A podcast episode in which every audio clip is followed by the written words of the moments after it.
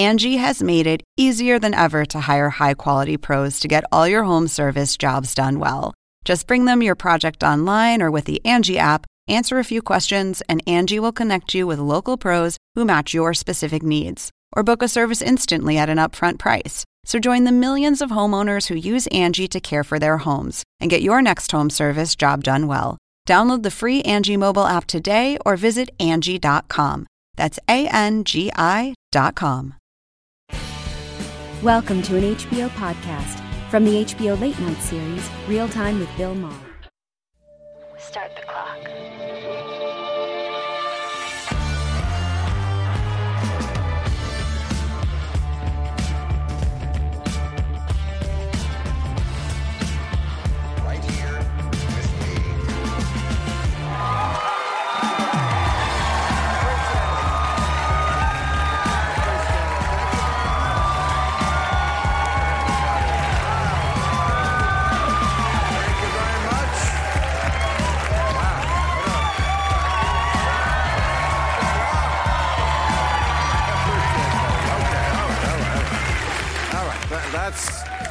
You, sir. I needed that, ladies and gentlemen. It's. I've had so many shitty weeks, but this is a shitty week. I'm telling you. No, really. The one bright spot I can find is that Trump finally uh, found some white people to fight with. Denmark. Really. He's fighting with Denmark because you know this, he's been wanting to buy Greenland. By the way, today Puerto Rico said, you don't take care of the islands you already have. That's, that's- okay, so. But as I've said, it's not a crazy idea to want to own Greenland. Other presidents have suggested it, but they took no for an answer. Not this guy. The prime minister told him, not for sale. And he said, that's what Melania's parents said. Oh, we kid. Gentle good humor. No, the, the prime minister of Denmark, nasty woman, said his offer was absurd. And Trump said, You're nasty and you've insulted America. And he wanted to talk to the manager. He's crazy. He is off his rocker. He's giving hour long press conferences on the White House lawn. He, brought to you by Adderall. The President of the United States stands in the driveway every day and screams at people. I, I mean, I know a lot of old guys are like, get off my lawn. He's like, get on my lawn. The suit saves it. It's all about the suit. Really. If he wasn't wearing the suit, ordinarily people who do that are wearing a bathrobe with the garden hose in their hand. hey, let me tell you something. The president is the inflatable arm flailing tube man outside of the car dealership. That's who he is. I don't want to say he has the mind of a child, but today uh, Jeffrey Epstein's ghost tried to fuck it.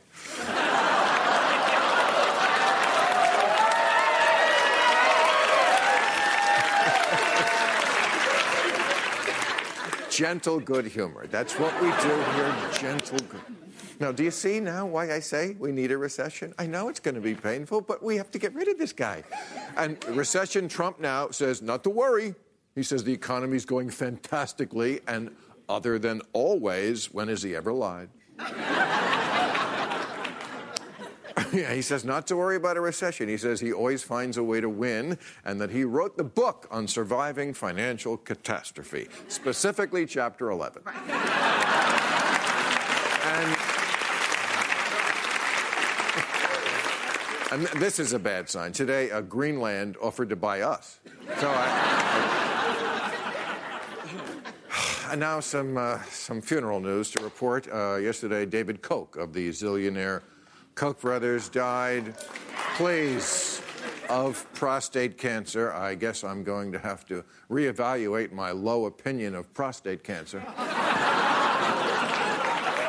Uh, he was. He was 79, but his family says they wish it could be longer, but at least he lived long enough to see the Amazon catch fire. Condolences poured in from all the politicians he owned. and mourners are being asked, in lieu of flowers, to just leave their car engine running.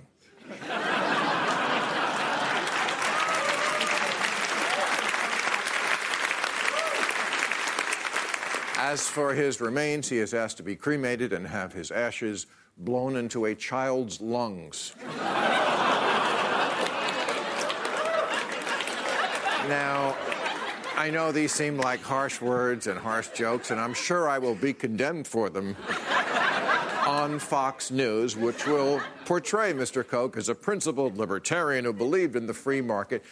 He and his brother have done more than anybody to fund climate science deniers for decades, so fuck him. The Amazon is burning up. I'm glad he's dead, and I hope the end was painful. All right, what a great show. We got a great show. Michael Smerconish, Heidi Heitkamp, and Eric Klinenberg here on Little Avery. We're speaking with columnist and author Kevin Williamson. But first up, she represents California's 45th Congressional District and is a professor at UC Irvine School of Law. Katie Porter.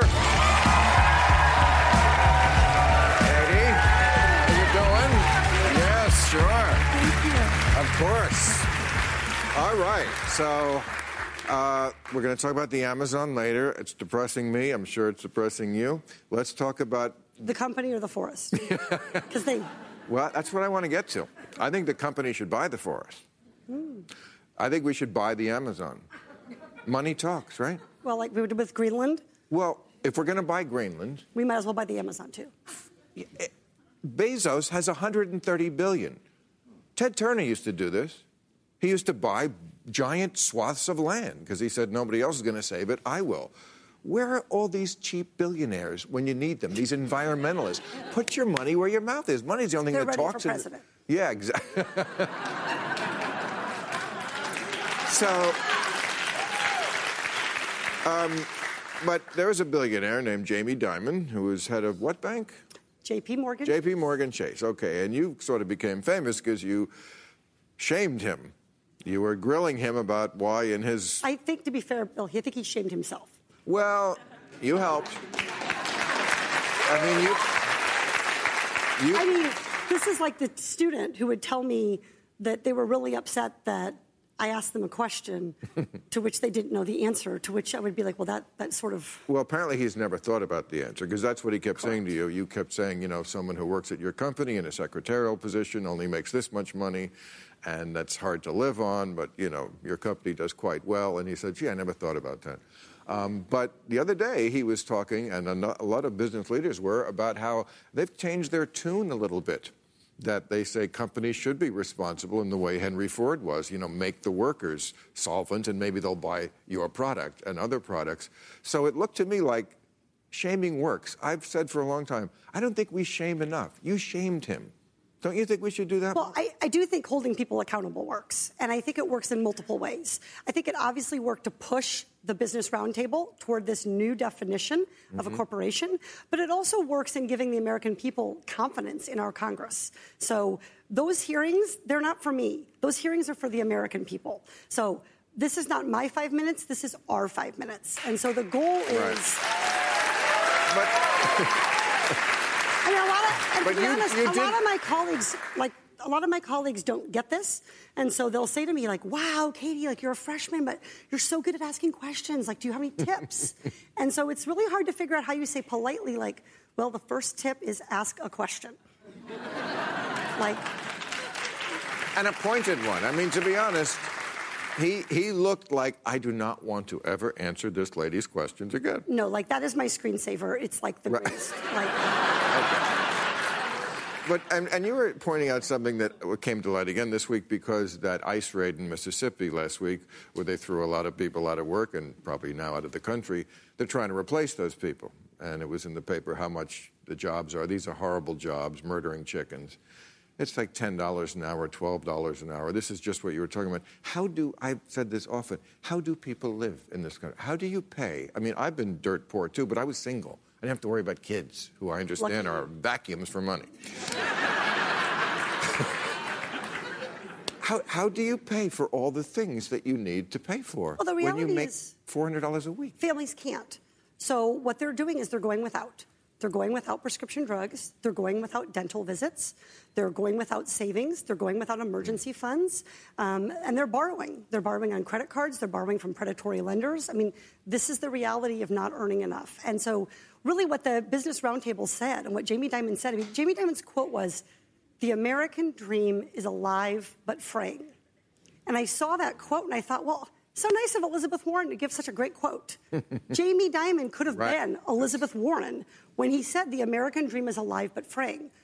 I'm so glad Mr. 'Cause you Dimon shamed him. has realized Yeah. what I was trying to tell Yes. him, which is for his own workers at his own bank Yes. in Orange County, California, they can't make ends meet. Right. They can't afford an apartment, much less save for anything. And so the Business Roundtable said, look, shareholders aren't everything. And that is the Right. first, First time ever I've this, heard I mean, that, I tell you, as someone who graded exams in corporate law, the correct answer to any question in corporate law until Monday was shareholders. Right. So, who do corporations serve? Yeah. Shareholders. What's the duty of a corporation? Shareholders. So, what they said is no, actually, we should worry about stakeholders, which Right. they said means workers, which means communities, which means suppliers, which means uh, you know customers. This is really revolutionary, and it's going to make my job questioning these witnesses so much more fun. Um, you mentioned Elizabeth Warren. Elizabeth Warren was your professor. I mm-hmm. didn't realize that. Also, your mentor. Mm-hmm. You named your daughter after her. Correct. But you're not endorsing her. I have not endorsed anyone yet, um, and I have a really hard time. I mean, I got to tell you, like, uh, I have, I have a little bit of a sob story here. I have three children. I'm a single mom. So while I'm trying to get the tater tots unstuck from the um, pan, Boy, do I know. People are talking. I, you really do. I mean, the, there's no juice at dinner, Bill. I mean, Oh, I'm sorry, not even for you. Uh, My children. I have a Booker voter. Um, he's 13. I have a Kamala voter Wow. who's 11, and I have a I'm named for her Elizabeth Warren voter, my daughter Elizabeth. Right. And as soon as I get the family vote consolidated um, and we come up with a candidate, then I'll be in the position to do more. But I really want to tell you truthfully what I tell my constituents. My vote and my choice isn't what's at stake here. What's at stake is every single person's choice. So we can't leave anything on the table. We have to connect with every kind of voter. Well, I mean, you certainly do. You're from Orange County, which until very recently, like two years ago, was all Like, uh, like still Ra- today. Reagan County. That's you Still, know. still today, I represent a majority, proud to represent a majority of Republicans. Right. And those are Republicans who have good sense. But all the districts didn't all didn't all the Orange County districts go blue? Correct. Okay. So you have to be, I would guess, a little more in the center to appeal to your constituents. Elizabeth Warren, I mean, I love her, but I hear a lot of analysts say things like, we'll lose 40 states. Elizabeth, that's a 40 state loser election. What do you think about that? I think that we should let the candidates run and win. And in some cases, like the last couple days, run and lose. Right? And But so, she's running in the primary, which is not the general election. In a way, you're practicing against a team that resembles nothing like the team you're going to fight in the game that counts. Fair point, but we also right. have an opportunity. We also have an opportunity to add more players to our team, to Yeah. turn out younger voters, to turn out people who don't vote consistently. So our team is not a fixed thing. Right. And by the way, the game is not a fixed thing either. So when you like, and I say this as someone like the thing that bonds the freshman class together, everybody from Abigail Spanberger to Elissa to um, Alexandria Ocasio-Cortez, from Max Rose to Rashida Tlaib, is that we don't take corporate PAC money, and we understand that corporate abuse is harming our capitalist economy. That's something Elizabeth understands, and we won in Republican districts, in Trump districts, in districts that had never had a Democrat before, because we understood that what Americans want is an economy that works for everyone. And here, I'm surprised to find myself quoting Jamie Dimon. Yeah. But I. Shocked, really. But Americans don't think that the economy that works for them is called socialism. Now, I know Elizabeth says she's a capitalist. She to her- is. to her I know. But that's not the way she's going to be painted. And some of her programs, let's be honest, sound pretty socialist. I just don't want another George McGovern. I was. I wasn't born then. I was. well, you're smarter than those kids who say it doesn't matter because I wasn't alive. You weren't, you weren't alive for the Civil War. You know about that, right? Yep. Okay, great. Um, but But I feel like things worked out I better was- in the Civil War than they did for George McGovern. Yeah, and we don't want that. And he ran against Nixon, who I think people don't realize was the Ted, Cru- the Ted Cruz of his day. And in a product of Orange County. Just not a popular guy, not a likable, attractive man, a sweaty loser. as far as popular, and, and he won 49 states. I'm just saying. I think, do you think something like Amy Klobuchar is actually more electable? I know Elizabeth Warren has all the, you know, vim and energy right now, but not going to answer that one.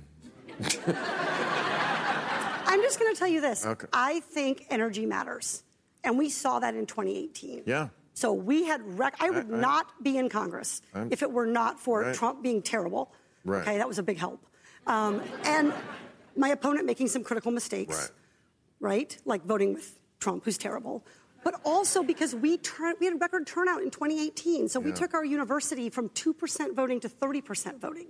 That's how I won. I wish we knew, but So, like, I cannot tell you though. I think the reason I kind of react on this one is it's not so much about Elizabeth per se. It's that I have only had every single person tell me I couldn't win, run and win as a progressive in Orange County, and here I sit. I ran, I won. I'm working hard for the American people in Congress. I'm asking again for their votes in 2020, and I think that's a model that people can look to. all right. Well, I thank you for coming by. Thank you. We'll see you again here very soon, I hope. Okay, Katie Porter, let's meet our panel. Hey. Hello. Hi there. How How you doing? Nice, to meet you. Okay, he is a professor of sociology at NYU and author of Palaces for the People: How Social Infrastructure Can Help Fight Inequality, Polarization, and the Decline of Civic Life. That's the whole book. Eric Klinenberg is over here. Eric, how you doing? Um, he's a Sirius XM and CNN host and author of Clowns to the left of me, Jokers to the right. Michael Smerconish back with us. Michael. And she's the former Democratic senator from North Dakota who is the founder of the One Country Project Initiative. Heidi Heitkamp. Great to see you, Heidi. Don't forget to send us your questions for tonight's overtime so we can answer them after the show on YouTube. What about my idea to buy the Amazon? Why can't Be- Bezos has 130 billion dollars? I read today Dave Gilmour of Pink Floyd sold his guitars. Did you see this? Raised 21.5 million dollars for the environment. But that's not going to get the job done. I mean, it's kind of a sign of how we've come to a crazy place where we're begging for American billionaires to save the world.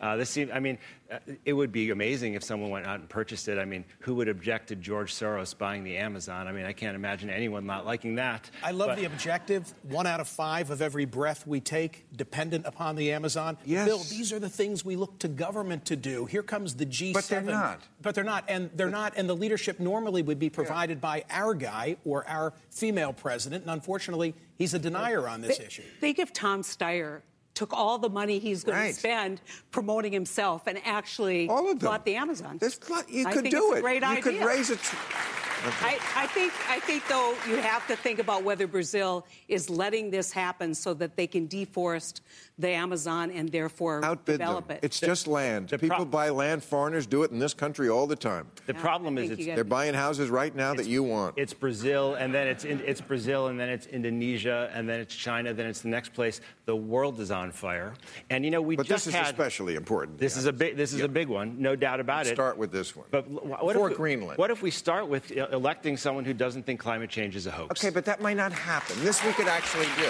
You see, this we don't have to worry uh, uh, and depend upon the electorate, which I don't have any faith in. Hmm.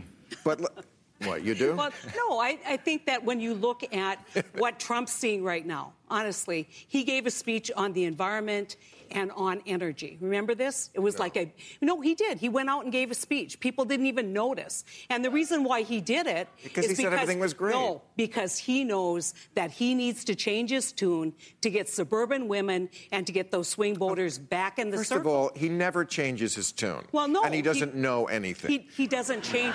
Well, that's he doesn't. absolutely He, true. he doesn't. He doesn't change his tune. He's seriously stupid, but that Well- doesn't mean So- that, that he's not politically savvy.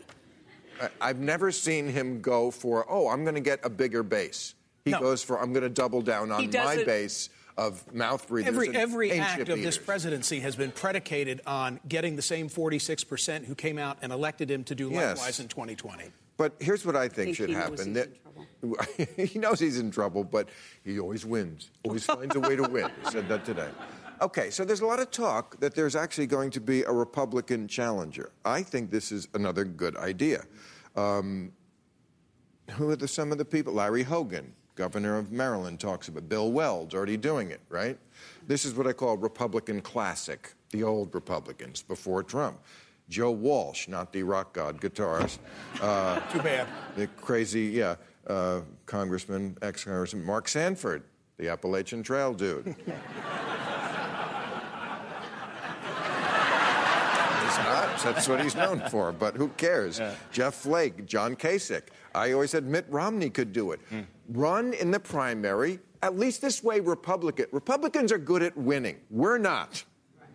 They know how to win. Okay, they're not going to beat Trump in the primary, but at least Republicans will listen to other Republicans. They'll hear Republican classic, and then whoever comes in second to Trump out of this field runs as an independent in the general.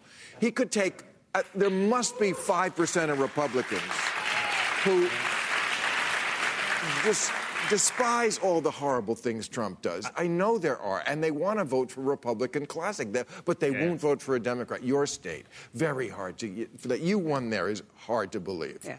You must have done a great job. I did. I did. and I kept doing a great job. It didn't get me reelected. Right. The, the problem that you have is any credible Republican like Mitt Romney, who seriously knows that this guy is going to lead the country to a place that, well, we might not ever recover from.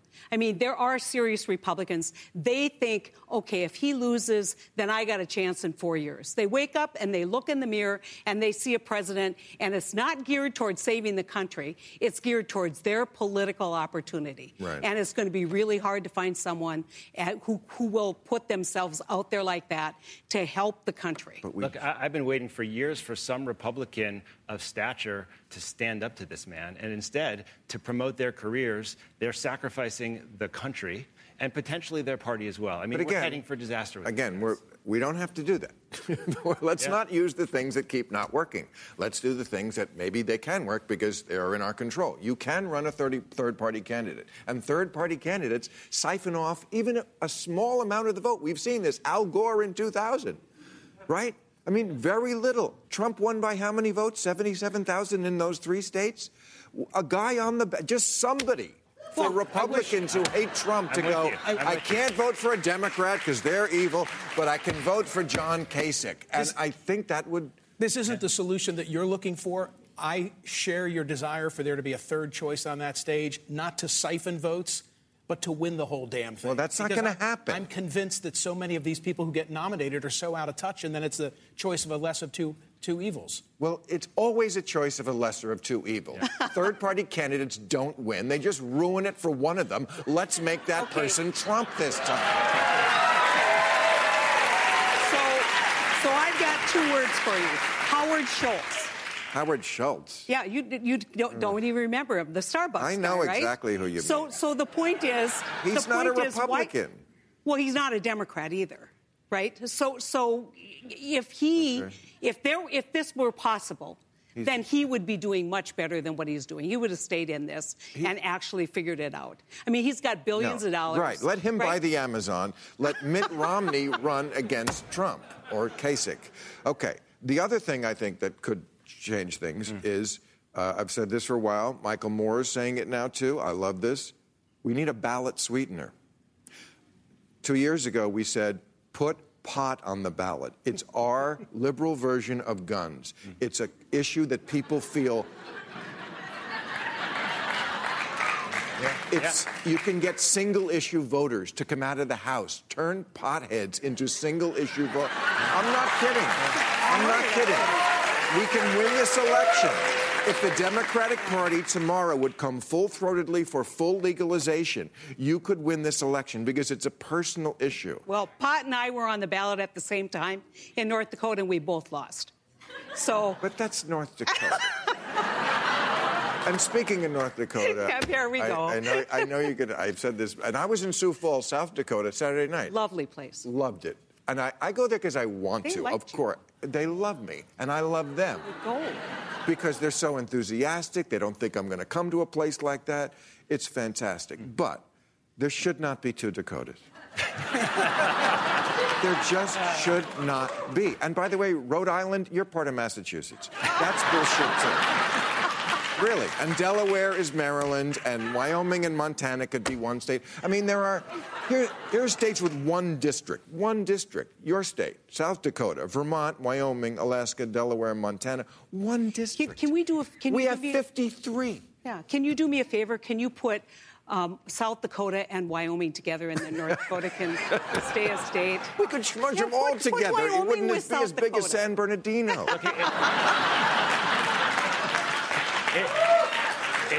If we could, if we could blow up the electoral college while we're doing all that work, Yes. I'm all in.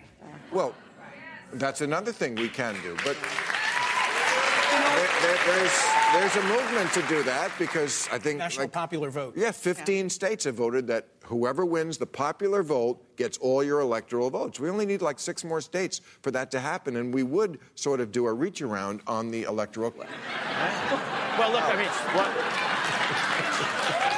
well, one, one reason why our democracy is in crisis and so many people see it as illegitimate is because we keep on voting for someone who doesn't win the presidency.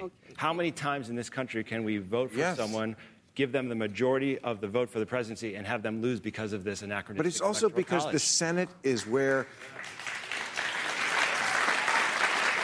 the Senate is where legislation goes to die. The House passes all sorts of good stuff, and Mitch McConnell says, forget it, piss up a rope. And that's partly, I'm sorry, because states like the Dakota Territory have four senators, and we have 40 million people, and we have two. You have 51 times the voice, a person in your state, Right. that we do. That can, there's no justification. Well, I feel a real obligation here to defend my state I know, and to defend the Constitution. I mean, when you look at when we were created, the Great Compromise is why we ended up We're not- with two senators for every every but uh, it's not- state, you know- and and it's it's but but here's an argument. We're born it. with a good colon, but too, here's and an gets out of argument- shape. You know? Here- It- it's not Here- that way Here is anymore. an It's- argument it's for it. An us. argument for it is that we are one country, which is the name of the project that I started, that we all have to start working together and redefine what that American spirit is. And when you simply say the coasts have the population and we can just fly over the middle and the middle can just be on its own. Not, I not mean, fly over them and be on their own, but don't get more of a voice than other people have. But the con- people, come on, take one for the team. This is America.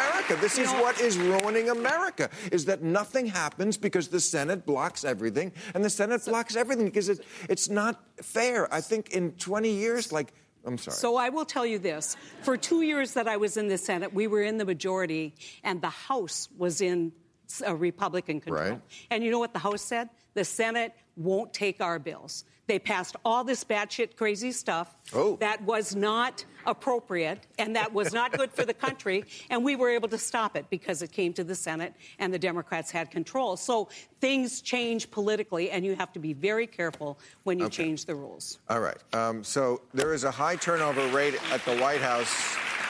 I don't have to tell you the, the turnover rate's ridiculous. You could be forgiven for not knowing a lot of. Like if you said to me, "No, who's the Secretary of Defense?" I can't remember. You know, who's the National Security Advisor? Who was it yesterday? I don't. Bolton. But Bolton. Okay. He's crazy. But one guy who's always there is Stephen Miller, 33-year-old Stephen Miller from Santa Monica, right here. yeah, he's a great-looking guy, and. Uh, he has uh, been profiled this week. He's, you know, he's the immigration hardliner. Two, of the major papers, the Post and the New York Times, both profiled him on the front page this week. So we thought it was time to do 25 things you don't know about Stephen Miller. And, uh, we originally I used to give credit to Us magazine, but screw them, they never thanked me for it. So I'm just saying we're stealing it now. It's ours. I'm never going to mention you again. 25 things, Bill Maher's 25 things you don't know about Stephen Miller. I'm currently dating a headless Nordstrom mannequin. In high school, I was voted most likely to comb my mummified mother's hair.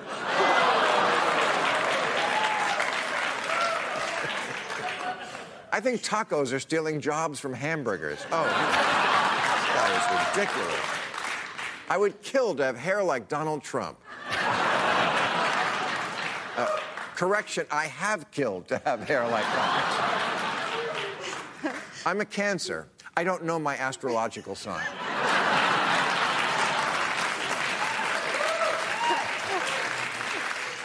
If I need time alone, I go anywhere.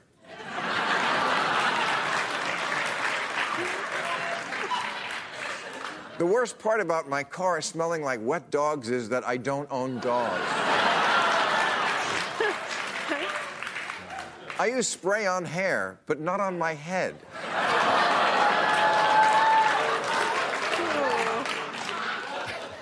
In college, my style was dubbed Nazi Geek, which explains my nickname Pee Wee German. and I can't get automatic sinks to turn on because I don't have a soul. All right, he is a reporter and columnist for the National Review and the New York Post, and author of The Smallest Minority Independent Thinking in the Age of Mob Politics, Kevin Williamson. Kevin. How are you, sir? Hey, Bill. Good to see you. Been a while. Good Yeah, to have you back. Okay, so we're going to get to some of your history with the Atlantic. I know they fired you after three. My favorite thing to talk Three about. days. really. well, you had uh, a rather uh, outlier opinion there about abortion. We'll get to that later. Uh, let's talk about more first what I think we are more simpatico on, your Yeah. book, and I think the theme of it I would agree with. It's sort of a, uh call to arms against mob rule. I Right. feel- This is why you should like the Electoral College, by the way. So you're wrong about this, because like me, you don't trust big masses of people because they tend to be stupid and easy to scare. and all the best things about our Constitution are the anti democratic things, like the Bill of Rights, which is America's great big list of stuff that you idiots don't get to vote on.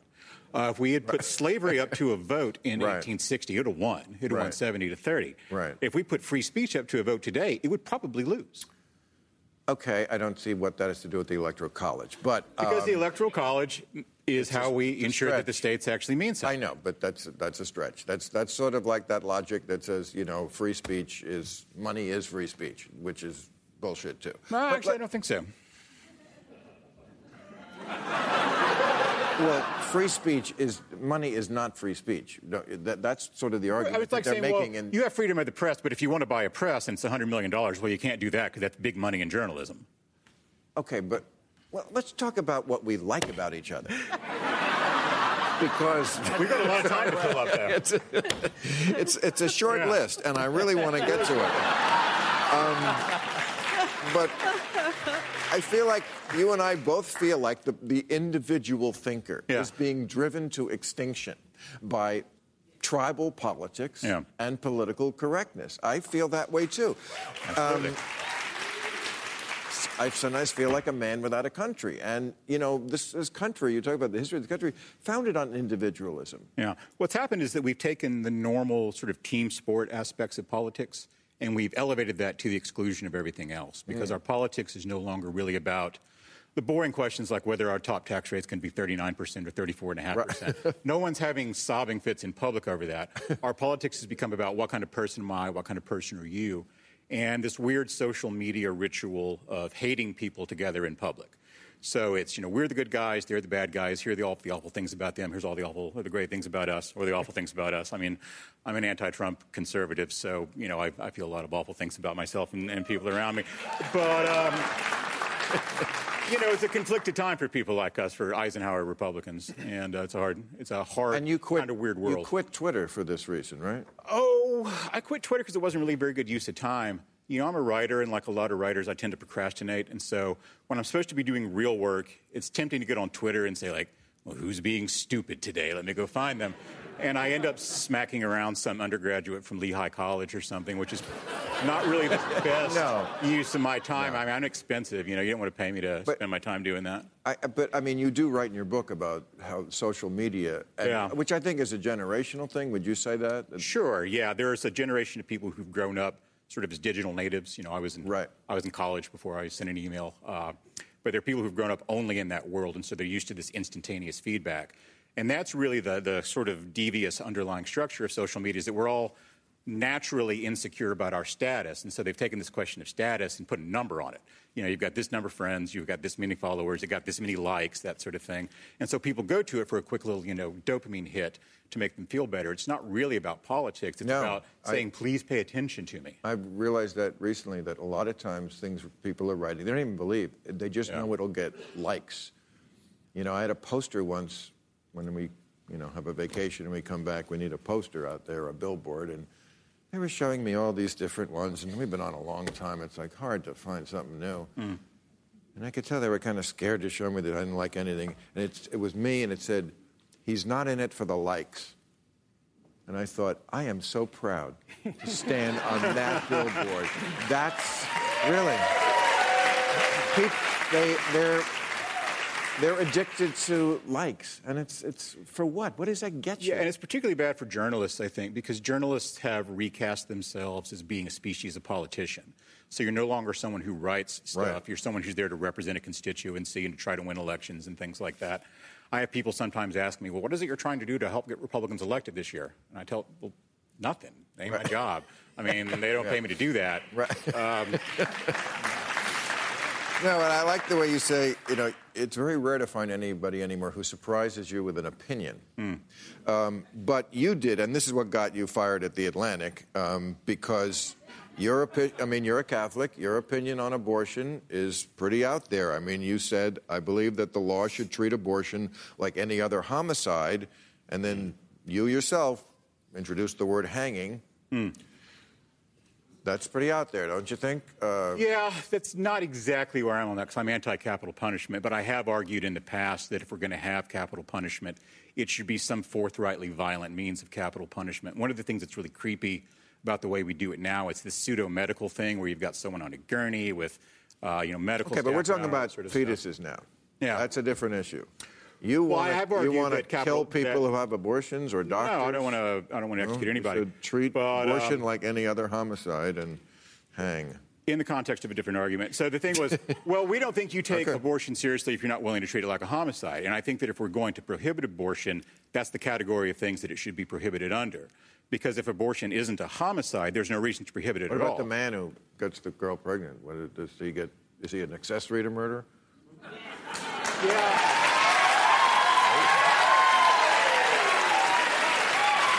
Just asking. Do you remember how I was just talking about cheap, stupid applaud lines that people give when they're in it for the likes?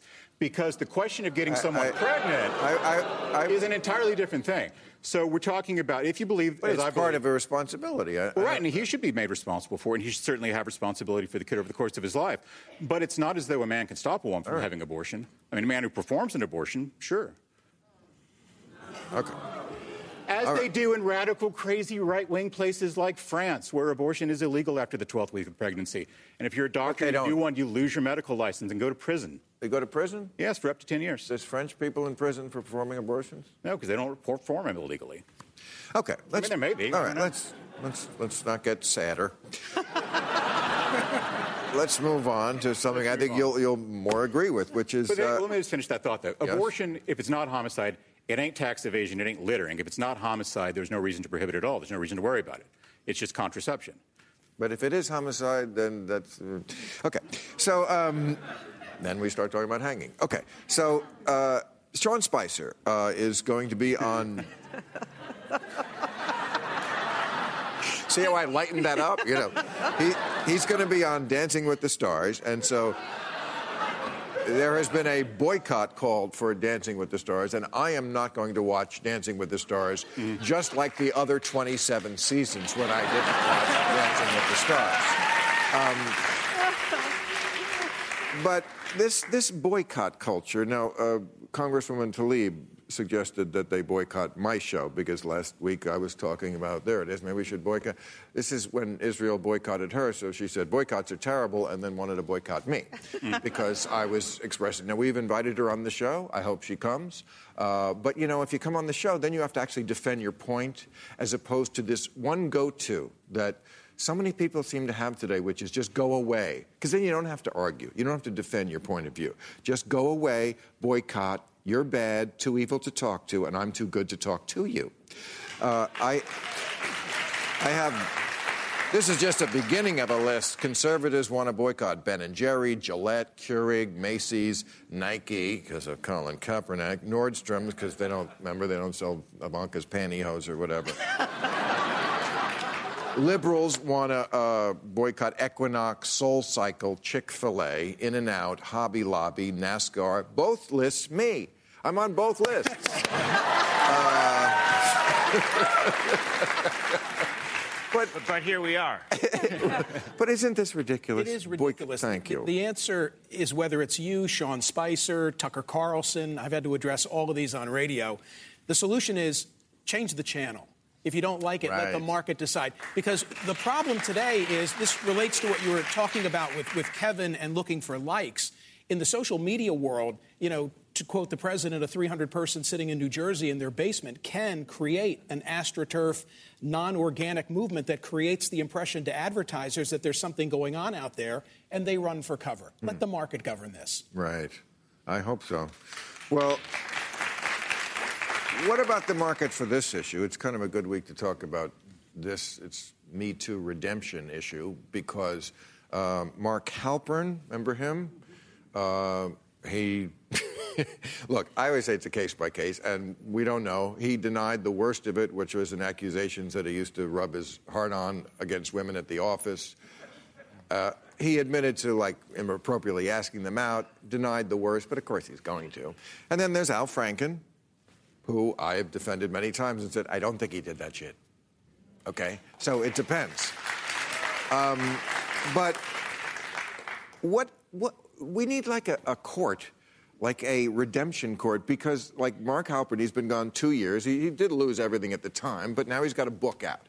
So he interviewed a lot of Democratic strategists, and now they're all having to backpedal, saying, people are saying, why are you in his book, Mark Halperin? And I'm asking, what? Who decides? What is the? Does he never get to come back? Well, you know what we have years? that's better than redemption court? What? Court. Court. there are people who yeah. do things that are illegal that you can charge them with crimes or that are civil cases. You know, Norman Mailer was really hard on women. He stabbed his wife in the chest. Yes. In public. Almost killed her. At a party with a penknife. Right. Went to jail for it, spent some years on probation. It was adjudicated through the courts.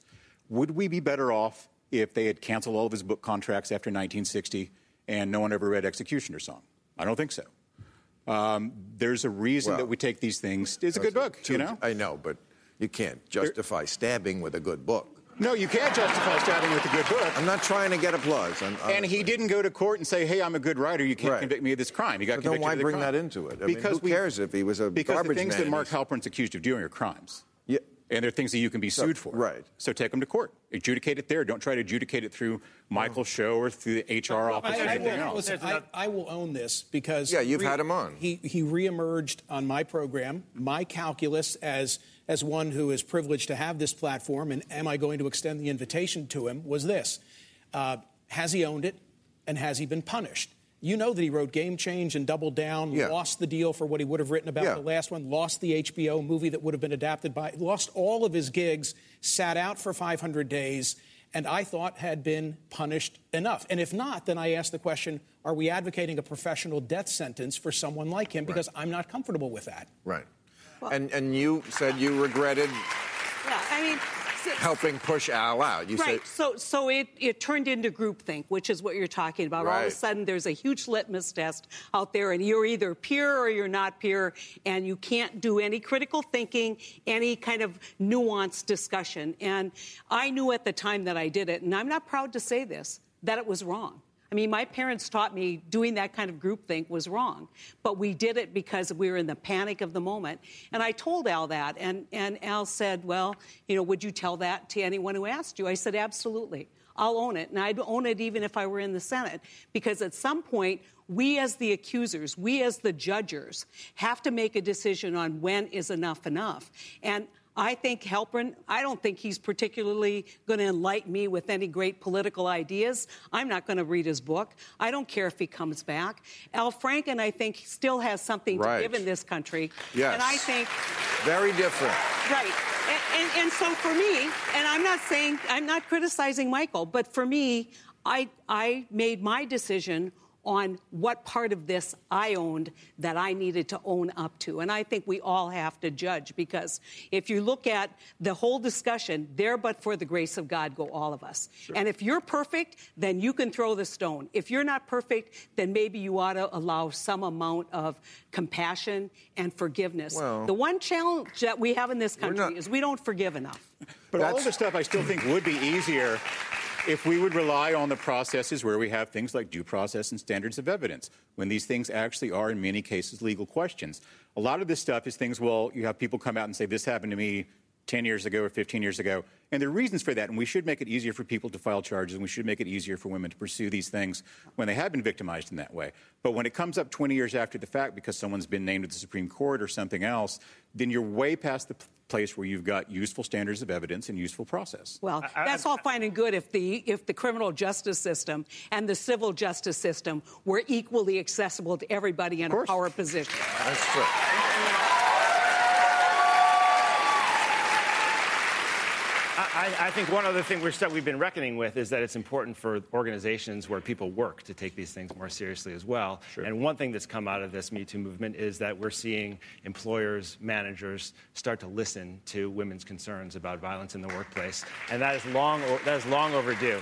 And there's one other thing that this conversation reminds me of, which is that one problem with today is that we try to resolve these issues in the worst possible place, which is Twitter, yeah. social media. right. How, I mean, how much more right. meaningful is the conversation of a group of people sitting around a table who disagree with each other, but can be there face to face in real social infrastructure, yes. having an interaction, I, I, versus doing it in this place that takes us from zero and to it's such a, a small flash. sliver of people and it doesn't represent the vast majority even of liberals. I don't understand there's that charity Stand Up to Cancer. I want to start Stand Up to Twitter. Right. People start I have to say this doesn't represent right. anything. But if you think about these two conversations, we have a political system where officials are not representing us, and we have a social media world that we spend all of right. our time in that doesn't represent us. And I think what we're seeing is a real world of people who are spending their time day to day in this country actually engaging each other and figuring out how to do a lot of things uh, that you wouldn't quite understand if all you did is look at the catastrophe in the news. Can I just say that, that yes. it also, social media brings out the beer muscles in everyone. I pay mm. close attention to the reaction to Halperin on my program. The callers are overwhelmingly supportive of hearing what he has to say about the 2020 cycle. But man, go look at social media. Look at social media tonight. Right. After I say what I've said here, yes. it'll be it'll be oh, ugly. They'll kill me just for having you on. I'm yeah. right. platforming you. Uh, anyway, all right. Thank you, panel. You've all been platformed, but it's time for new rules.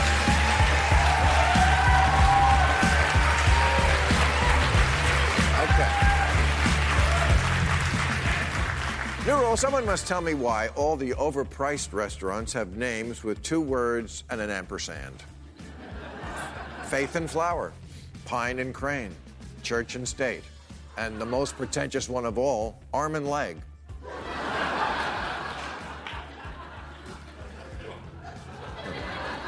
A little starter joke. Build up to the new. New rule to combat the skyrocketing rate of package thefts from porches. Online retailers must open locations where customers can safely pick up their orders.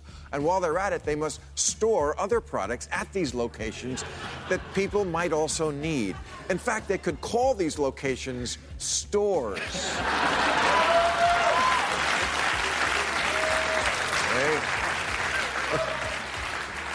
New rule this Greek farmer trying to save his goat from a wildfire has to explain why the goat seems so hesitant to go with him. no, I, I,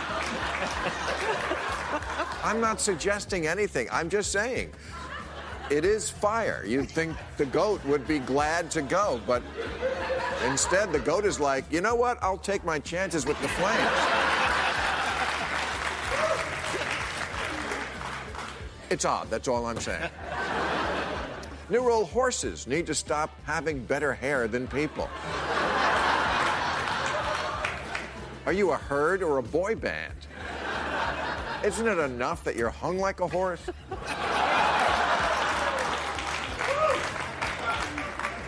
New rule the recipients of the hair loss tattoo, the tattoo that makes a bald head look like a shaved head, need to tell me exactly who they think they're fooling.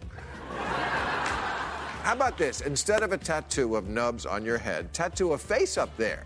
That way, when you look down at your phone, people think you're still paying attention.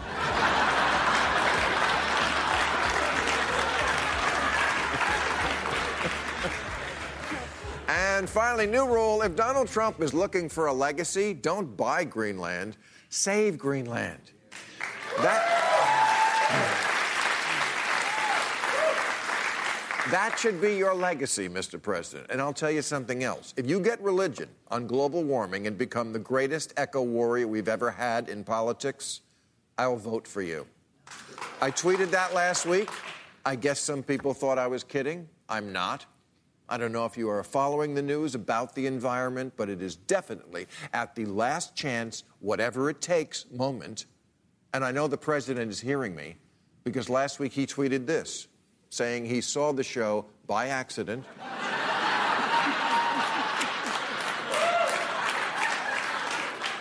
he said the same thing a couple of years ago. How do you watch an HBO show for an hour by accident? when, when it was over, did you say, hey, that wasn't ballers? Boy, that Bill Maher looks just like The Rock. But but look, I'm glad we're talking, sir. At one of your recent rallies, you called me a serious person, and I appreciate that.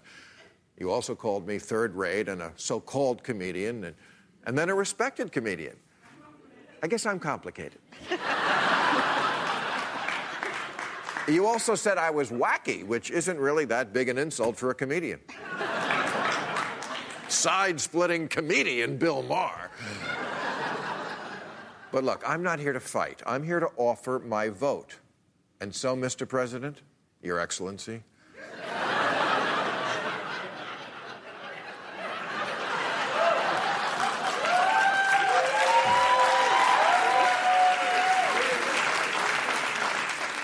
least racist person in the world, let me address you directly and try to win you over with logic because I know flattery simply will not work. You're impervious to it. Bounces off you like bullets from Superman's chest. So I, I'm not even going to try that. Not on a man as great as you. I'm not that wacky. I'd look foolish trying, and you would see through it right away because you're a stable genius. and did I mention handsome? When I see you and Melania together, I always think, which one was the model? but, but, sir, picture this headline Trump saves Earth. Feels right, doesn't it? And all it would take is for you to undergo a sudden, profound change, like the Grinch when he saved Christmas. How befitting a man of such power, of such great intellect, and large, completely unmushroom like penis.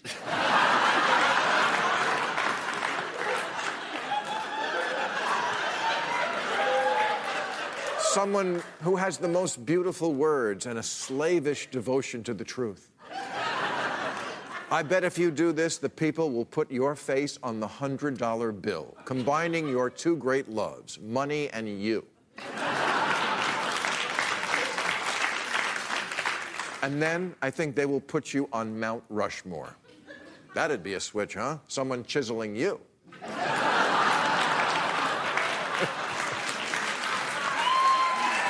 Wait, wait, no, no, no. I was kidding. I'm sorry. Please, Mr. President, before you change the channel and go back to your chess game.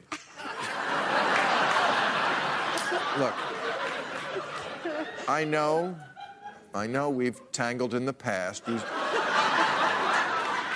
you... it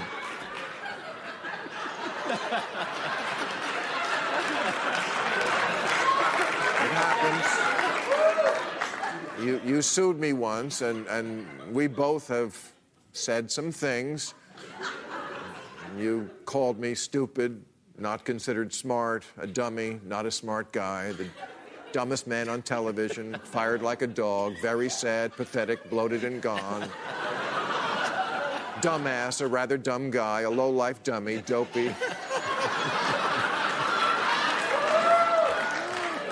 dumb as a rock, moron, stupid guy, a very dumb guy, failing comedian. and most hurtful of all, Rosie is smarter. I- and I called you a whiny little bitch. But I'm.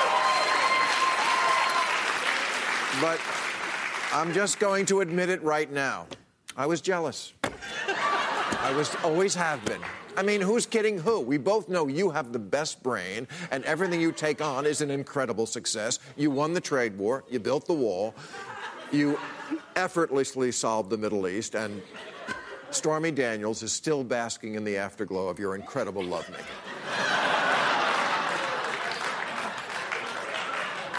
Women want to be with you, and men want to be like you.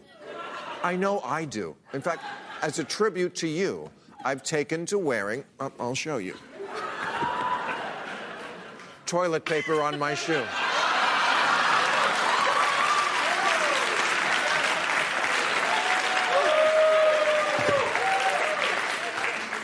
And I'm sure many would follow. If you embrace the environment, think about the A-listers who overnight would become your biggest fans. Brad, Matt, Clooney. The White House would be like Ocean's 11.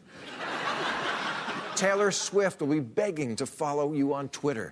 DiCaprio will love you. Gisele will love you. Ivanka will get invited to parties again. You'll be a big hero in her eyes, and we know you love her in a completely appropriate way. Look, sir, you're already the greatest president ever. That's a fact because people are saying it.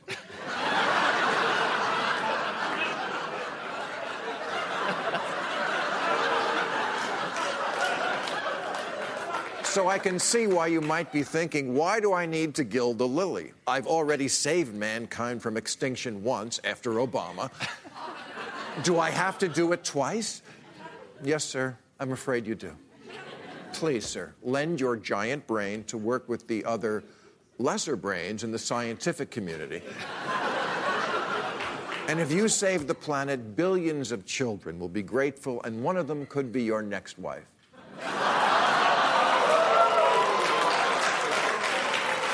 So please, remember my pledge. Become a pit bull for planet Earth, and you won't need Russia to hack my polling place. I will vote for you. I will take my paper ballot and put my prick next to your face. All right, that's our show. Catch all new episodes of Real Time with Bill Maher every Friday night at 10, or watch him anytime on HBO On Demand. For more information, log on to HBO.com.